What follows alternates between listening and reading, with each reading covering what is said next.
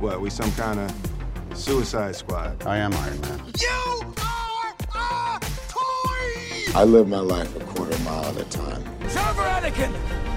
I have the high ground! I'm gonna steal the Declaration of Independence. I'm simply saying that life, finds a way. Welcome back to the Big Movie Boys podcast, the only podcast you need to listen to at least 8 times before it starts to make sense. I'm your host, Jeremy Ballman, and with me as always is Bob, coming to theaters legal. How's everybody doing today? And Ben subscribes to CBS All Access Stitch. How's it going out there? We've got a lot to talk about this week, including big entertainers switching exclusively to different platforms, the new Tenet trailer, and we will be reviewing the original Nolan mindfuck, Inception. But first, a little bit of housekeeping. Yes, the Big Movie Boys podcast is now officially available on Apple Podcasts. Also, if you don't follow us on social media, be sure to follow the Big Movie Boys on Twitter and Instagram. There's a few little bits of bonus content coming out starting this week. Also, there may or may not be a bonus YouTube video posted to our YouTube channel, so be sure to follow that as well so you don't miss out on any of the awesome action. Also, yeah, if you're enjoying the podcast, it really helps if you rate, review, subscribe, whatever you can do on the platform you listen on. Another big help would be to recommend it to someone you think would like it as well. Remember, you can find all of our links at bigmovieboys.com, boys with an I, of course, or in the description of the episode wherever you're listening to it. So with all that being said, let's get into our first news topic. It's actually 2 different stories that kind of fall into the same category. We'll start first with Joe Rogan moving his show exclusively to Spotify. If you don't think it's a big deal, it is if you listen to podcasts, since it's estimated that Joe Rogan gets 190 million monthly downloads on his show, and it's reported that this deal is worth $100 million. So some of the actual details, the show will start to appear on Spotify in September before exclusively moving there at the beginning of 2021. That includes video podcast as well, so he'll no longer have his YouTube channel. I don't know if you guys listen to his podcast very much, but this is pretty big. The YouTube channel, because that's where I listen to it, because, I don't know, it's not on Spotify. I strictly use Spotify. So I would watch like clips of it on YouTube, and I loved that. And now that it's going to be on Spotify, I'm sure I'll be listening to it a lot more, but I'm a little bummed the YouTube clips are going to be gone, because that was one of the best parts about it. I should clarify, the clips channel will still be there. His main podcast channel with the full-length video podcast will not be there anymore. I wonder if he'll still do that, though. Like, will Spotify have, like, do they do videos? So that was something I was going to look into and didn't. I'm not aware of them currently doing videos, and I'm wondering if that's something that they're working on and why it won't be a thing until September or the end of the year. Yeah. They're going to launch it with Joe Rogan. That would make sense. That'd be the perfect thing to launch it with. Because he's the... I feel like most people like to watch it, at least, right? I watch the clips, like, all the time. Like, I'll watch just, like, it'll be a 3 or 4 minute clip, and I'll watch, like, 5 or 6 of them, and I basically watch the entire interview or whoever he has on. Yeah, I'm like 50-50. Lately, since we've all been home, I've been watching a lot more of the full videos. But if I'm at work listening to them, then I just listen on Apple Podcasts or whatever. And if it's a guest that I don't want to listen to the whole thing, then like Bob, I'll watch a lot of the clips. Do you find it weird how many people listen to him? Like, I think about like what is his niche? Like, what his base. Who is his target audience? Everybody? Like, everybody listens to him. It's so strange. Is the $100 million like... So will he not be getting paid per episode, or is that just to move it over and then he's getting paid per episode? So my understanding is that this is a $100 million deal that's going to be paid over several years to move his show exclusively to Spotify. It's just the exclusive distribution rights. He still produces it the same way he does. It's independently owned. He owns it. Is he still in his basement? In his studio, but I think it's a pretty nice studio. I don't know that you'd call it a basement. But I think he's still running his own ads and everything. Like, everything is still running as normal. But instead of him now being able to distribute it wherever he wants, which traditionally has been Apple Podcasts, YouTube, and I don't know if it's anywhere else. It hasn't been Spotify in the past. Now it's exclusively on Spotify, minus the clips. So this is something that's been happening a lot with live stream gaming. Like, I don't know if you guys watch Twitch at all. But the biggest Twitch streamer, Ninja, I'm sure you've at least heard of him. Yeah. He signed a deal maybe a year ago to move to Mixer, a competing live streaming platform. I remember that, even though I don't do Twitch at all, but I remember that being big news. Because it was like millions of dollars, right? Yeah, no, he was rolling in it after that. But then that spawned Twitch itself, Mixer signing more people exclusively, Twitch signing people exclusively, YouTube Gaming signing people exclusively. So basically, they all run their operation the same. It's just they no longer have the choice of where it's being distributed. They've signed a deal to exclusively stream on whatever platform.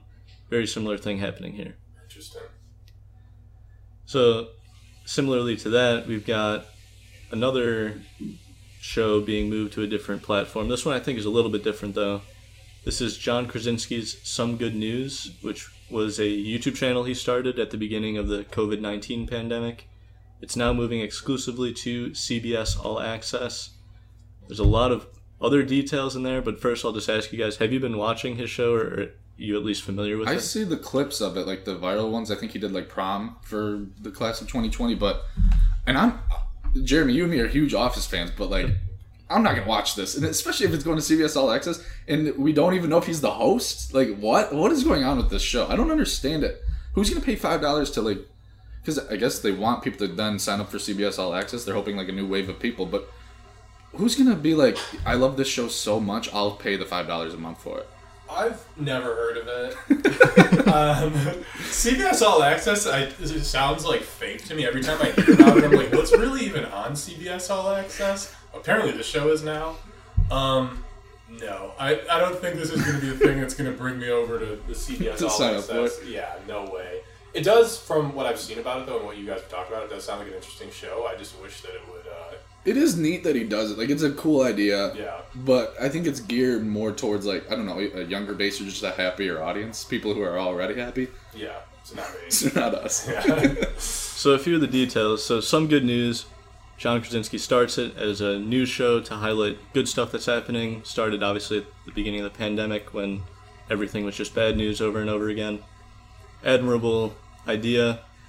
I think there's something to be said about someone as big as John Krasinski just being bored and then deciding to make a YouTube channel, and then 2 months later it's got 2.5 million subscribers and 70 million views, and it's so maybe people will move over to CBS All Access. We could be wrong. How much is he getting paid for this? Do they have the similar thing Joe Rogan? You're going to pay him $100 million for the But again, the details are a little bit different, and I didn't find too many numbers.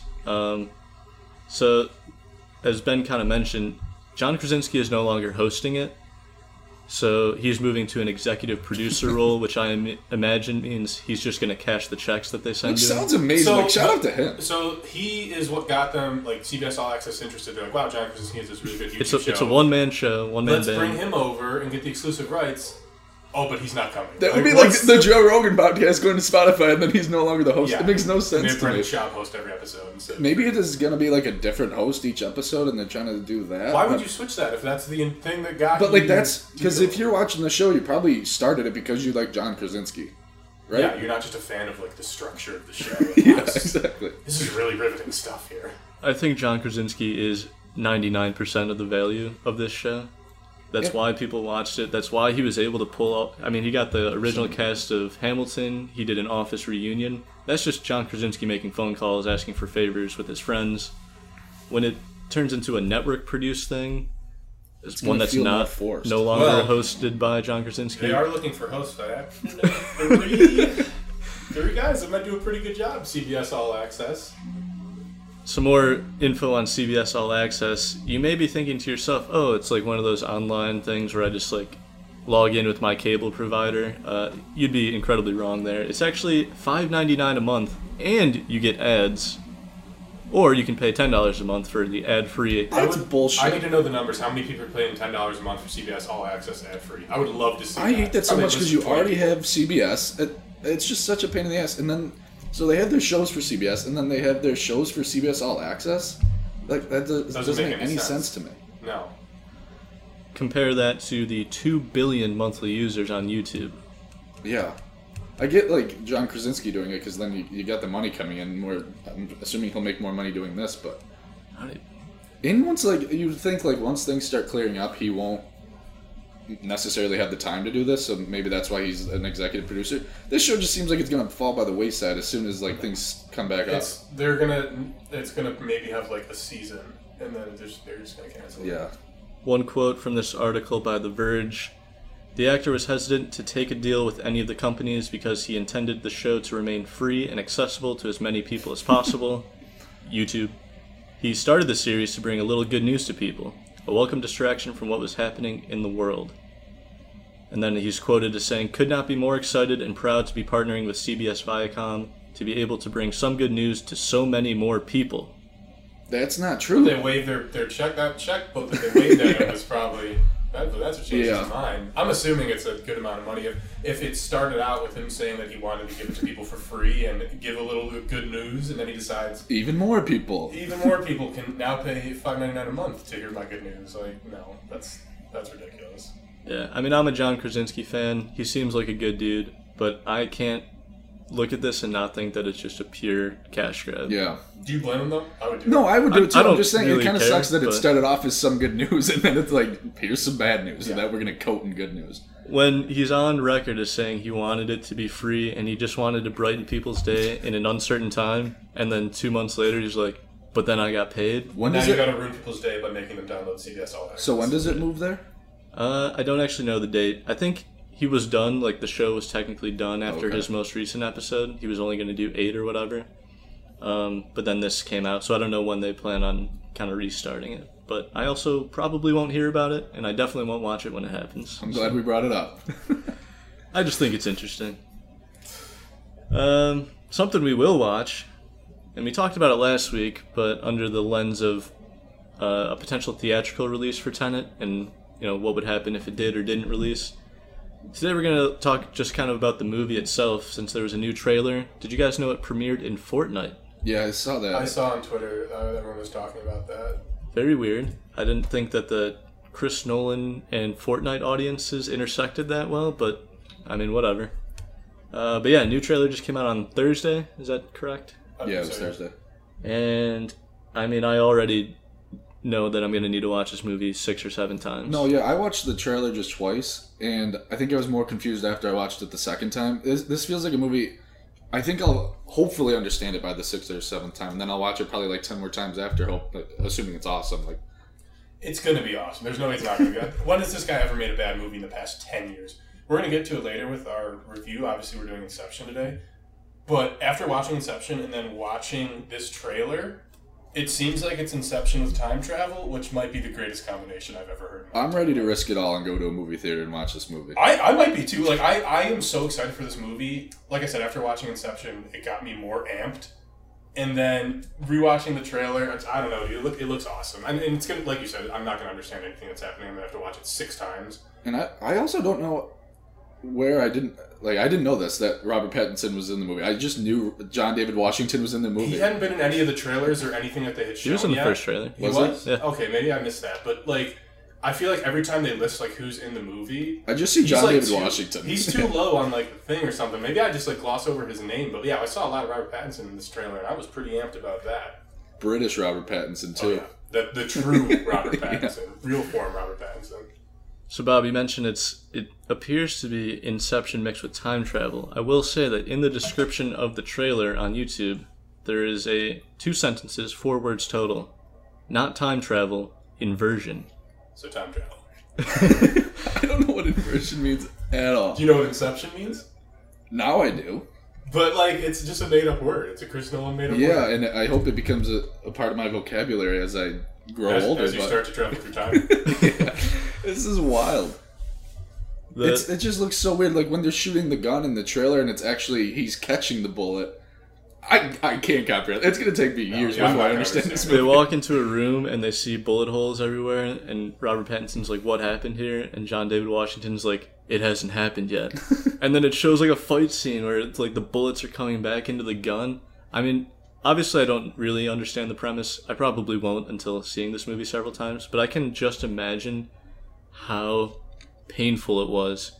The pre-production, the actual, like, on-set, like, Chris Nolan's mind must work They're probably like, what? Wait, what? How did he come up with this shit? Like, seriously, every movie that he comes up with is so crazy. They're like, probably like, wait, what? What? Explain this to me again. And he's like, just shut the fuck up. He's like, guys, it's inversion. He just keeps saying inversion. I imagine he's on set. Everyone else compared to him is an absolute idiot. And he's holding the camera. He's holding the microphone. He has to do everyone's job for them because he can't even, in words, explain to the people what their jobs need to be on this shoot, is my thought. I wonder if the actors even...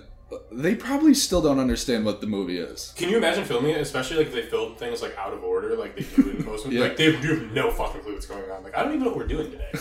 Right? You could probably interview Robert Pattinson. He's like, I couldn't even begin to tell you what this movie's about. I can't wait to watch his interviews about this movie. You know what I like the most though is like it's too like John David Washington's like a newer movie star, I guess, and Robert Pattinson is like finally becoming like his own man. You know what I mean? I think he's shedding the twilight. Yeah. Like stigma about him, and I love the casting. I really do. I'm pretty excited for that. Two like new faces in a big movie blockbuster will be pretty. Yeah, instead of just recycling like old characters, even though Michael Caine. I was gonna say Michael Caine's in every Chris Nolan movie. He has to be. You've got the warm hug of Michael Caine being in a Chris Nolan movie just to.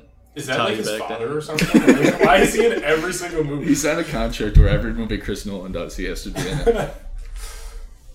So I think we can all easily say that we're excited for this movie. I know we talked last week about the potential for it coming to theaters.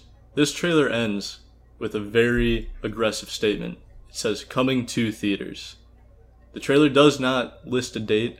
However, in the description of the video on YouTube, it does still say, coming out July 17th, 2020. That's too close. I don't know. Wherever it is, we'll see it. We talked about it last week, obviously, but I don't know. It's just going to be weird. I hope it does really well, and worst case scenario, I think I will see this at the drive-in if it does come out. Like, I probably won't go to the movie theater and watch it, but I think I would spend the money and go see it at the drive-in. I'll risk it all. I want to see this. I don't care.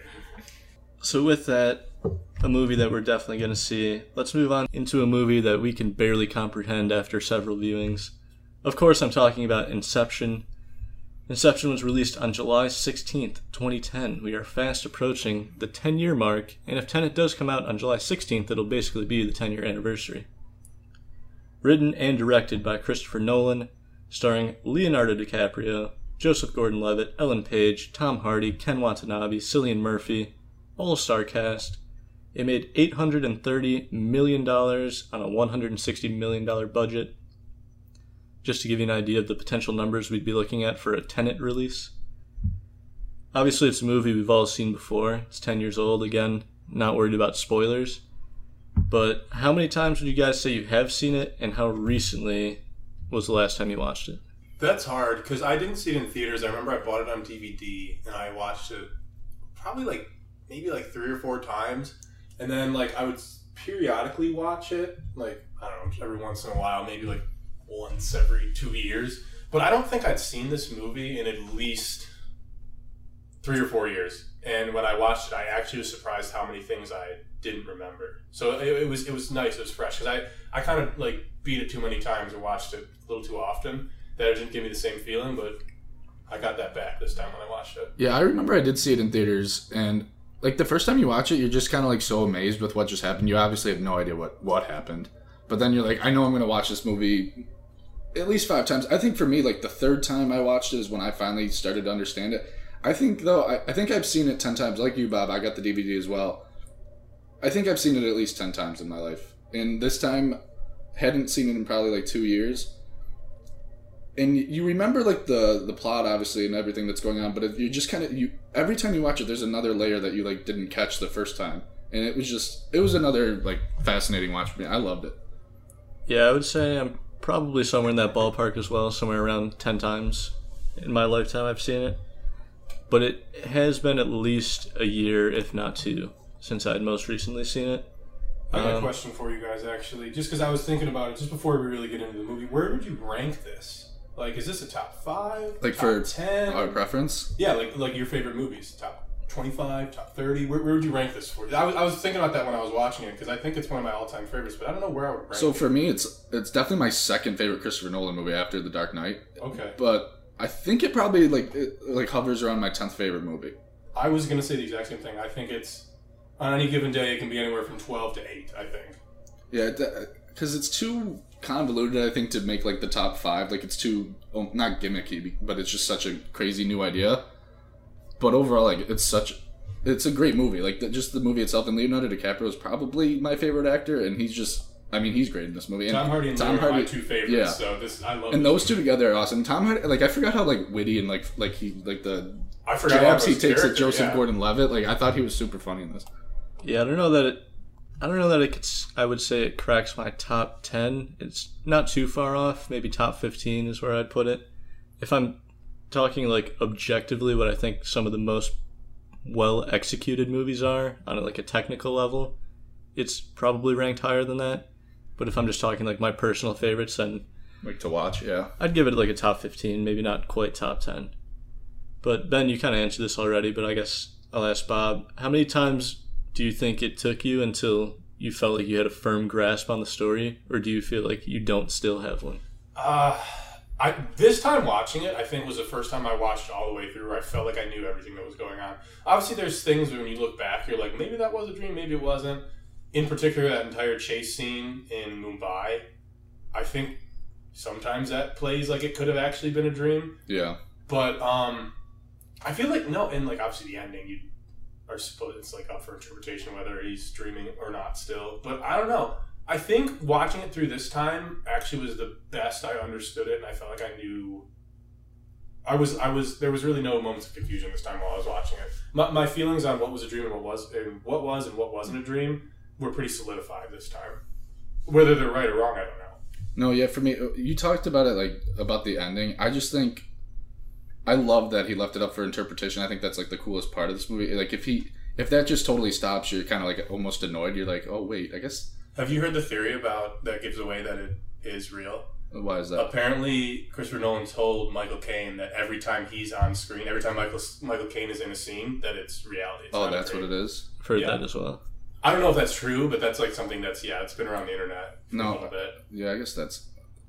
I don't know if I like him even saying that. I wish he would have just kept it to himself. I don't think he's ever confirmed it. I think that's just something that's the theory. So, on that note, a question I was going to ask, but I'll just give it to you now. Do you, just generally speaking, not necessarily for this movie in particular, do you like it when a director, creator leaves things open to interpretation, or do you like when they have an answer for everything? For example, Christopher Nolan, pretty committed to just leaving this open to interpretation, whereas someone like Ryan Johnson, I know, he has an answer for everything. It might not be explicit in the movie, but if you watch interviews with him, if you ask him a question, he has an answer to everything, and he's willing to share it.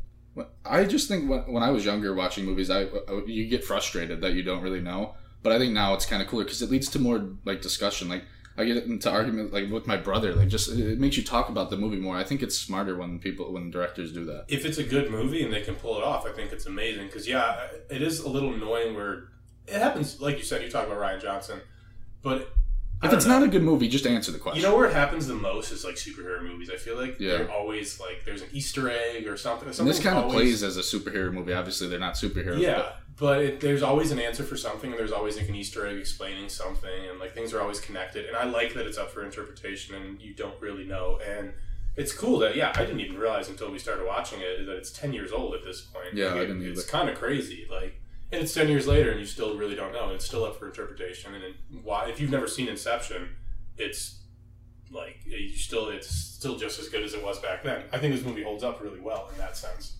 I think that's why like we're getting so excited for Tenet, because you know it's going to be a movie you're going to have to watch 4 or 5 times, and you're not even going to understand it at that point. Yeah, I think there's room for both. I didn't expect you to firmly land on one side or the other. I think it depends on the movie, it depends on the intention of the director and everything like that. What do you think about the special effects? Because they really hold up, I think. Yeah. The fight scenes where they're fighting in zero gravity, I thought it looked like really well done. Yeah. The only thing in particular, you know, when the him and what's her name, Juno, are sitting in the they're sitting in the market and everything blows up. I remember when I first saw that, I thought it was crazy, but that actually didn't look good. No, yeah, that scene though is great though. Just how like she's realizing she's in the dream. That's like because people always knew you don't really remember how you get to the dream, but like no one ever said it. And like when you watch it in a movie, you're like, oh my god, it just kind of blows your mind. Yeah.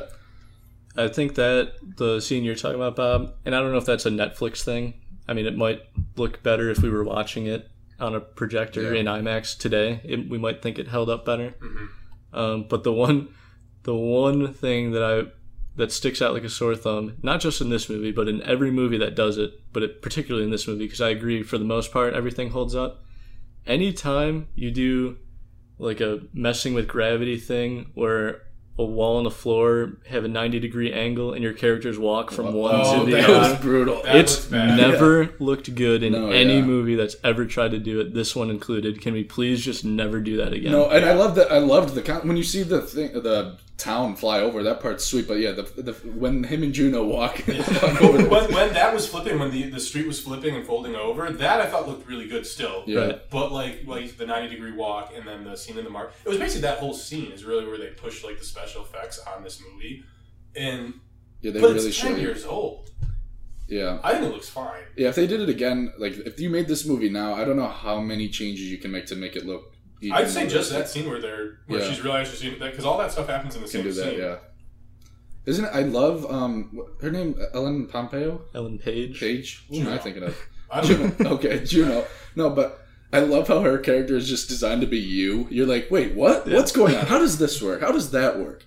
And you just follow her along. Questions the entire movie. I think every line of dialogue she has is a question. Do you know whose dialogue annoys me the most in this movie? Probably Saito, because I feel like. He has a lot of times where he's like, he has a lot of moments where he's explaining what's happening in the movie, or he's explaining like Inception or something, and his accent is so thick. Yeah, that's part of the reason the movie's so goddamn confusing because he's explaining like major like parts of the story, and you can't understand. You bringing him up makes me think of, what do you think is the biggest like nitpick? Is it how can he make one call? How can he make one call to make Leo a free man? Or that's a good thing that it might be a dream, because how the fuck does he make one call and his murder charges are dropped? I don't get that. And my other thing, I get he's like the Jeff Bezos of this world, but I don't understand how he could do that. And my other big thing is, you know how the kick wakes you up, or you need that to be simultaneously? How is a car rolling down like the side of a hill, right? Not wake them up. Yeah, when they get in that car accident. Those are the two like biggest things besides the movie itself, but. So, I don't know that I'd call them nitpicks, but there's still a few questions that... I don't know if I answered my question earlier about how many times it took me to understand it. I don't know the number, but I kind of like Bob this time, I felt like I had a pretty solid understanding. But notwithstanding, a few questions that remain. And one of them has to do with the kick. In particular, how do you get both into and out of limbo? Because I think it's a little ambiguous. Because... when you die in limbo, though, that's when you come in back to your life. Why didn't you do that right away? Kill yourself. Yeah, and I know there's going into limbo. What is it? It seemed to me like that was the 5th level or the 4th level. I don't know. The best explanation I can come up with is that limbo is one layer deeper than you're quote unquote allowed to go. So they had this serum that allowed them to go 3 layers deep, and if they went one layer deeper. That was limbo. But maybe if you had a different serum that only let you go one layer deep, then if you went a layer deeper there, that brings you to limbo. Limbo I don't know if that's confusing to me because just like how he just had to like kill himself to get out of it. I don't understand why you wouldn't just do that right away. Yeah, why did I get why Leo and Maul didn't, because like they were living in it. Yeah, they loved it, but why did Saito not just... Saito dies in all the layers of the dream, so he gets sent to limbo for 190. He looks like he's 400 years old. Yeah. He's so old. So, but yeah, if you can just kill yourself in limbo, and you can also do anything you want in limbo, seems like it'd be pretty easy to kill yourself. Yeah, I get the point where at one point you start to not realize like whether you're in limbo or if that's real life, but. That would be my first priority. You would know it early on. Like I'd probably just be like, I'd do a couple cool things. And then kill myself. He was like waiting for Leo though. Yeah, so it was. That's the part where I'm still confused. Is like Leo goes to limbo and he's like confused why he's there almost. Right? Is that So like, he knows he has to. My other big question, which also has to do with limbo, is that so they're all in limbo, or a bunch of them are, to go find Fisher. Ellen Page and Leo go down there and they find Maul down there. Fisher and Ellen Page leave. They kick back up to the surface or whatever. Leo stays to find Saito. But then in the scene where Leo finds Saito 190 years later, he washes up on the shore again, which for the rest of the movie has been how you enter Limbo. When you enter Limbo, you wash up on the beach. But he was, I thought, already in Limbo, and then the next time they show him, he's entering Limbo again. That's why I didn't know if it was the 4th or 5th level. I was so confused by that. So I guess when I said I understood it 3 times in, I lied. It's tripping me out right now. Yeah, now I feel the same way. These are the only, I think the Limbo stuff gets a little ambiguous or confusing. I feel like for the rest of the layers, for the rest of the time, I have a pretty solid understanding. I also had heard the Michael Caine theory that anytime he's on screen, it's real. Have you guys ever paid attention to his wedding ring before? I've heard the wedding ring theory as well. Give me this theory, because I don't know. That's something that I focused on this time. Every time, I looked at it too. Every time his wedding ring is off. It's reality? It's reality, because Ma's dead. Yeah. And it's pretty, if you watch it and you look for it, it's pretty explicit. The scenes that you think are dream scenes, he's wearing a ring. Yeah. And then the scenes where you think it's reality, he's not wearing it. Oh, that's super. Yeah, because so then there's he's not wearing it at the end. Now I gotta go watch it again just to watch it. Oh, he's not wearing it at the end. Oh, okay. So that's 2 things that also have never been proven that like Michael Caine and the wedding ring, but it also they both happen at the end. Yeah. So I think the end is he's in a little less ambiguous than okay. I guess I always just assume that too because you almost want him to be back with his kids. You don't want him to be. It's a sadder ending if he's obviously still in a dream. But when I rewatched it, my favorite scene always changes, I think, when I watch this movie. But this time it was like Mal's suicide scene. Like how that scene is so gripping and it's like so sad and like when Leo sees her jump, I feel like she actually jumped. It was so crazy. And the way that she sets him up to just kill himself too. She was declared sane by 3 psychiatrists. Yeah. And she wrote down all those letters and basically did set him up. It's gonna. You're done. I know. Either kill yourself too, or find an Asian man who can make 1 call to. Yeah. I just love that whole plot line and how they don't give it to you straight. They layer it throughout the movie. Yeah. It starts with you find out Leo's on the run because he's accused of killing his wife, and then one of my favorite exchanges is when he says to Ellen Page, "Thank you for what? For not asking if I did it." Yeah. And then he just walked away. I was like, "That's pretty badass." Yeah. Yeah. But then, I felt like the writer, because did Chris Nolan write this? But yeah, he was probably like, "Oh, that's a good line. That's a good line." I can't wait to watch Leo say that. Yeah. But then you have the first kind of explanation of them in Limbo and how she had kind of lost touch with reality, and when she came back she wasn't sure if she was actually back or not. And then finally you find out it's because Leo spun the top, and that's how he learned that Inception is true, because he tried to convince her that Limbo wasn't real, but then it took over her mind in the real world. Quote-unquote real world, if we're assuming that is the real world. I remember comprehending that the last time I watched it. I was like, oh my god, that's how he knows it's real. It took me so long to figure that out. And once you know that, it's almost more sad that he is the reason she's dead, but so he feels so guilty about that, and that's why she shows up and everything. But